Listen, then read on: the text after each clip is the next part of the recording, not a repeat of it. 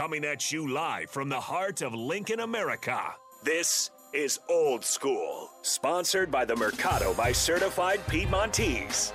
Broadcasting veteran Derek Pearson. When you find something that moves them, that makes them smile, celebrate it. That's your task, that's your superpower. Nebraska Football Hall of Famer Jay Foreman. Rifles a pass, it was tipped, it's picked off by Foreman. He's at the 15, 10, 5, he'll score! On 93.7 The Ticket and theticketfm.com.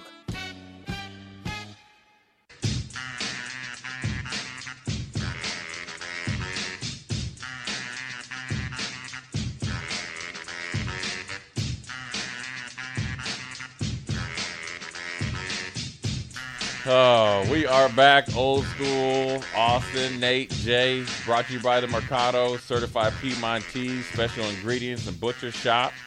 Every type of meat, every type of cut. They have desserts. Strawberry sorbet is my favorite.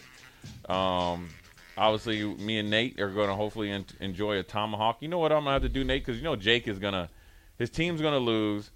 And then I'm going to have to shake Jake down like we're mafia, right? You know what I mean? And go get our money. Are they going to lose? They're playing your Jets. They're losing. Joe Flacco's there. Elite. Yeah. Future uh, Indianapolis Colts quarterback. Just give it time. And, and they pay him twenty million too. They'll, they'll get. Trust me, he'll be the next. Only 20? Hey, we'll take Jo- it. Joe, Either him or Joe- Carr. Joe Flacco played well this year, and they're gonna. First of all, they're gonna beat the Dolphins. Number one. Jake's going to come Li- back listen, so sad. the co- they're talking about firing the coach. Well, Jake come back if they lose? he And- might. Stay and that's the thing. there. Jake is gonna. He's I'm gonna good. play the long game on our tomahawk. Don't trust me, Nate. By the time when you really when you come back to visit, I'll have the tomahawk. I probably are, will get two out of Jake because I'm gonna charge him points like mafia. A we're, we're the hitmen. We're the bone. We're the we're, we're the bone breakers. Mm-hmm. You know what I mean? And so I'm ha- I already have my first run at doing the tomahawk, and I'll have another one ready for you. So that's the, my favorite uh, selection from the certified Piedmontese Merca- Mercado uh, butcher shop. So courtesy of Jake Sorensen and the Miami Dolphins. I love you so much, Jake. I can't wait. I'm pretty sure he's traveling right now, so uh, you can listen to the podcast later. But Going out to Joe Flacco would be a tough way to go out too. dude, Joe Flacco will throw dimes on you. He does, but Joe Flacco's what, like 39 now? Don't, uh, don't get me wrong. I love fra- Joe no, Flacco. He's fragile, though. You, you, you, He is you- fragile. Yeah, but Joe Flacco's going to light them up like and a he's got a noodle arm now. Yeah, but he's but trust me, watch when he come out throwing dimes and, and Sal's th- taking receipts. I know he's taking receipts. Um, but we covered Marcus Satterfield a little bit in the first segment, and now we're going to go to the defense, which obviously I think is the most important, led by uh, Coach White, Tony White. Um, and he had his first press conference, and he talked about the three three five. Talked about you can, you know, one thing I did like about it. Um, now, granted, whatever they say, you wish, you know, you just want them to do. Um, but one thing I liked liked about, I mean, the only time I played in the three three five was on third down. That was like our nickel D or dime defense, or you know, kind of whatever we used to call it. So I've never really seen it week in and week out, you know, particularly work work. But the one thing I say I liked, not necessarily you know about the defense, but just about him as a coordinator, he just said, "Look, we'll," he said, pretty much we'll adjust to what we have. So I think one of his quotes is, "We have a really good defensive line. We run pretty much a four-two-five. If he has guys that are better on the outside and the edges and playmakers, you know, then they'll run a you know three-three-five. Um, they could maybe just even morph that into a three-four. Um, you know what people really don't understand, and this is just in defenses in general. You know, you can, you know, like when I was here's the example. So when I was in Buffalo, we ran a straight odd front three-four, essentially a zero technique, which Ted Washington was there and he was just destroying everything in the middle. Bruce Smith and Phil Hansen in five techniques. That's just an odd front. And then the two linebackers over the guards. eh, That's just a regular base 3 4, but we had them dudes. So it didn't matter what we did. Then when I went to Houston, we had 3 4 personnel, but we ran a lot of 4 3 fronts. That's over fronts, odd fronts, um, you know, eagle fronts, you know what I mean? Uh, reduced fronts. So we did all that stuff. We did kind of, you know, we were, you know, it's- but we adjusted that to our personnel. I played in different four threes, right? I did a four three where it's kind of you know um, predicated on speed, where more of a, like a Tampa, remember the Rams when they were really good. Like Shout out Tony Dungy. yeah, Tony Dungy. Then you kind of run a regular four three. So I think that as long as you're a coordinator and you're willing to adjust, I like it. So, um, and we'll see. You know, you really don't know where the roster's at right now. Um, I think probably the most glaring two glaring spots, which is is probably defensive line and linebacker, and I think linebacker is fine as long as they come back healthy. The two starters, defensive line, I think depth wise is probably a little thin. I think we got a ton of outside guys, uh, so we'll see what he does. But I want to get your guys' thought on the first, uh, I guess, meeting or first time hearing uh, Coach White. Well, it's refreshing to hear that they're going to tailor the defense to who's on the field, who's on the team. I think that's refreshing because I think Nebraska at first, a lot of fans are saying, "Oh my gosh, three three five. What's that going to look like?" Look like? It sounds like that's not set in stone. It's do you have the athletes for a three three five? Run a three three five. If that's not the personnel you have, let's not do it. That was refreshing to hear. It, it'll just be interesting because I, I look at a guy like Tony White, and I know that Syracuse isn't on the same playing field as, as Nebraska and all that, but I mean, the Duke can coach. Yeah. Syracuse's defense was no joke, and let's not act like Syracuse is a football powerhouse by any stretch of the imagination. no, I no. mean- Not even a basketball powerhouse. I mean, Yeah. no, Yeah, not anymore, right? You're playing in the dome. Come on. Yeah. But I, I mean, it's refreshing. I think he's a good coach, and I think out of all the hires that were made, this is probably the one I feel the most confident in. If I'm being Yeah, because he's done it recently. He's done and it. He's done it with less. with significantly yeah, yeah, less. Yeah. What do you think, Austin? I'm curious to see how it plays out because we heard the same, oh, we'll adjust our personnel, run what we have to from Mark Whipple last year. Right. That didn't happen. Yeah. It didn't happen. So I'm willing to give Tony White the benefit of the doubt. Having not really seen a whole lot of 3 3 5, I don't really know what to expect. Gave Michigan some fits when TCU did it. Yeah. A, a, a kind of bigger. Michigan was talking trash too, They were. saying it was Yeah, like the- three three five. We're not scared Yeah. of this. Yeah, the quarterback was. I know, oh, that works yeah, out see for a lot of run lanes. Yeah, a little bigger picture with it. I, I think there are two marks of a good coach. Number one is being able to be adaptable to the personnel you have. And I think that's key year one, year two, when it's not, you know, your guys, quote unquote. And I do like that Matt Rhule said, you know, they're on our team, they're our guys, whether we recruited them or not. I like that. But I think that's one way to identify good coaches. how does he work with what he has right, Right. there. I think the other mark of a good coach that we saw in this first recruiting class is how do you identify guys that fit what you want to do? Right. Yeah. you know how do you target those traits that fit in your system Right. i would expect to see some more of that mixing and matching the first couple years as this first recruiting class and next year's class you know get acclimated Yeah. grow up get bigger hit the weight room a little bit year three year four if the staff is still around that's when i think we really get into the three three five where they identify the guys that fit what they want to And do they're ready to play. Get yeah. Well, first of all, the three, three, or four years down the road, Austin. I'm just telling you right now, they're gonna be around.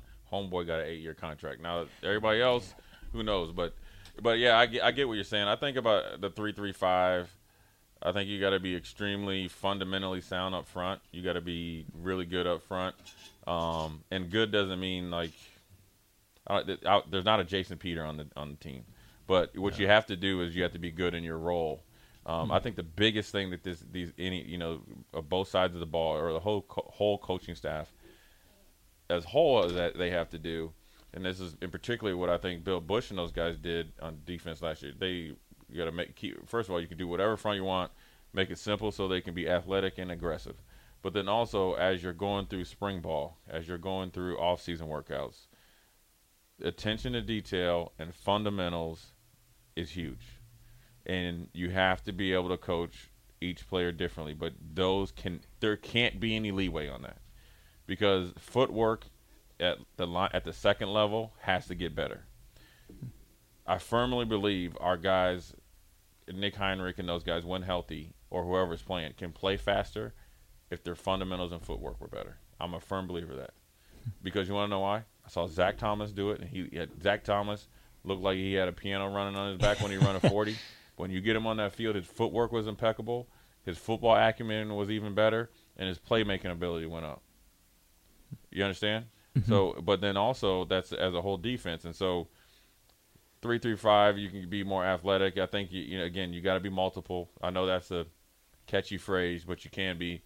I look at a three three five more of a, like a four three with a guy that just isn't big enough yet that he's always like your open end cover guy. I do. Um, I think you have like I think a three three five can be really really good if your defensive line is playing good. You got one guy that's on the ball like a linebacker like a Jimari Butler, you know whoever Blaise Gunnerson and all these guys are on the ball, and then you can have like a hybrid guy that's an in between guy. So you're thinking like right off the top of my head, thinking Javin Wright, maybe Applegate, you know, um, Javin is just because he fits it. I mean, he's six five, and we've seen him here. He comes in the station sometimes, and he and if he can get, you know, if he's 215, 225, he's he's got plenty of length and strength. I mean, he's probably tailor made for a three three five. He, you know, when you think of a three three five type of cyborg or hybrid, is you want the Simmons from Clemson a couple years ago. Yeah. Can do it all. Can play on the ball. Can blitz. Can cover. You know. Can you know cover more than the middle of the field. I mean, can, he literally would go from D line to safety. yeah, and corner. Yeah. yeah. So that's what you want. Now those guys aren't. Those guys are unicorn type of guys, but that's what you want to have that type of flexibility out of that position, and then everybody else is going to be playing uh, at it. But you got to be gap sound. I think you know when I watched a little bit of three three five of Syracuse this year when they played Pitt, their nose guard. You know, they he found. I'll give this about uh, say this about uh, Tony White. He had a 5'11", 270 pound nose guard. I'm j- j- straight up. But that dude was punching a hole in every center. So he found a way to find somebody to get on the field to be effective in his defense. Now, what they also did at times, because their defensive line was wasn't like say his Big Ten size, they did a lot of stunts and stuff like that. But you got to be very, very good in that. Where you, you you know if you're stunting or slanting, you can't just get washed out and pushed. So you got to be able to stunt and slant, get your gap, square your pads up, make plays. And so, it, you know, it's a lot of work to do. But I think if they you know go into it and, and and look at what they have, I think they'll be fine. And I think you've seen that at times. I mean even at the pro level, you look at uh, Wink Wink Martindale. That's what he w- w- what he's known as, or you know Don Martindale, is at the Giants. He doesn't have everybody that he'd like because he came from Baltimore, where they was historically one of the best defenses in the league. But what he's done, he's tailor made his defense and the calls to his personnel, and now you're starting to see fruits of your labor. Steve Spagnuolo, right? Notoriously slow start with with Kansas City, but at the end of the season, that defense is playing pretty good. What does he do? Adjust to the personnel that he has on the team, whether they even pick up guys. Remember, they pick up Terrell Suggs in the middle of the season. Yeah. You know, they had, uh, you know, Fowler and uh, guys like that that they've had. And then as the season goes on, it gets better. So it's no different. Now, what they have to do now is to make sure you get, you know, the D line coaches got to get more out of Ty Robinson. Gotta, gotta, Got gotta. it. Nash, Nash, Big Big Daddy Nash, you got to be the polar bear. You got to get in a little bit better shape. Then you got to get wind going. Then there's a Judy guy. He's got to do. He's got to do good. Then you can't forget about uh, Ru'Quan Buckley. So there's a lot of coaching, teaching, developing going on, and we don't have time as we're you know a couple years because guess what? Wisconsin doesn't care. Iowa don't care. Nope. The party's getting started with PJ Fleck in Minnesota.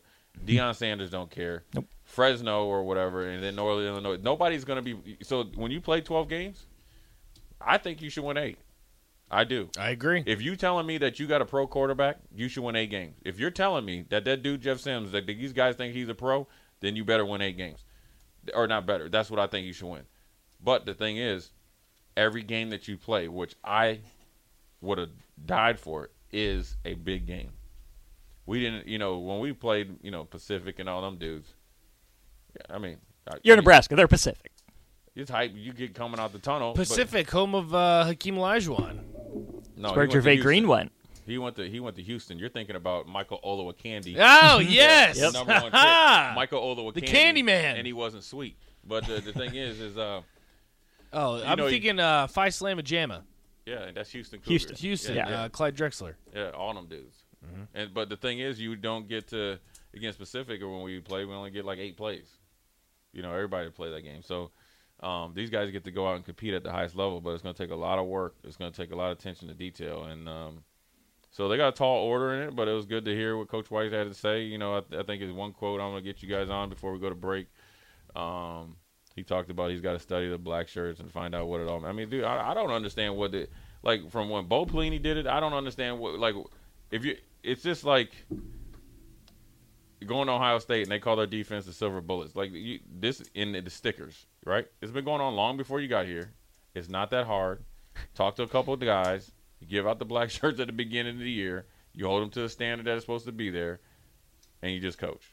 It's not that hard. There's plenty of guys here. Jason Peter was down there all year. I'd advise you to get him in your office and dig into. Not only he can give you intel on the players, what worked, what didn't, but also he's, he's the one guy that started to throw the bones. And people don't know that. It's a black shirt for real. Trev Alberts is your AD.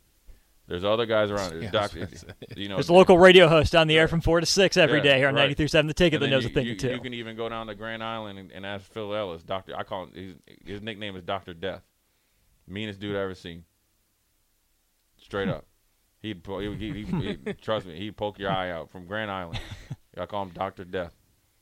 So I mean, those are guys that you got out there, and plus you got like Tony Veland, Steve Warren, all these guys. T. around. Farley. Yeah, T. Farley. You know, there's plenty of guys around here. It's not that hard. So, but I think Tony White will do fine. But uh, yeah, it was good to see him uh, talk a little bit. You know, put a little uh, FaceTime with the names and you know, and uh, see where they're going. I'm sure that you know they got their first introductory to a small or a big big town. I guess Nebraska is. I don't know what a small city or town, and probably the the media coverage that is pretty much major city level. So they got an introductor intro- introduced to it today. They got to, uh, I think Tony White got to see Nick taking pictures of him, which is funny. yeah, Staring into saw- his did you soul. see that? Yeah, that was funny. He, you know what he was thinking? Like, man, who's this fool taking a picture of me? You know what I mean? Well, it's all right though. You get used to it. So uh, that's good, man. First segment down. Uh, then we're gonna get in some picks. So, and we also get to pick the toilet bowl. That's what we got to ride it on. Something on the toilet. We got to find the toilet toilet bowl. What? the- Come on now. Houston, Brian- Indy. Houston, Indy. All right, come Yeah. on. Pretty bad. That's it. we're going. What we're going to go? A couple shots on that. You want to? Yeah, we're going to go a couple The shots. The thing on is, I have no faith in the Colts, and it would be very Houston to blow the first overall pick. I know, but Because if they lose this, We then don't- the Bears would get it. we don't have any faith. I don't have faith in you. They're first of all, You seen the Colts play recently? Uh, Houston. Everyone God. sucks. I can guarantee. My God. I can guarantee Houston's losing this game. Guarantee they're losing this game. Guarantee. Well, you want Bryce Young? Yeah, we need him. We You need. you need something. Yeah, we need like. You got gas mask though. I love him. yeah. So Laramie Thompson was my, my my main man. I gotta get with that gas mask. So we're gonna go to a break, come back, have a little bit longer segment. Segment. We're gonna get our picks. Jay Foreman, Nate, and Austin. We'll be. right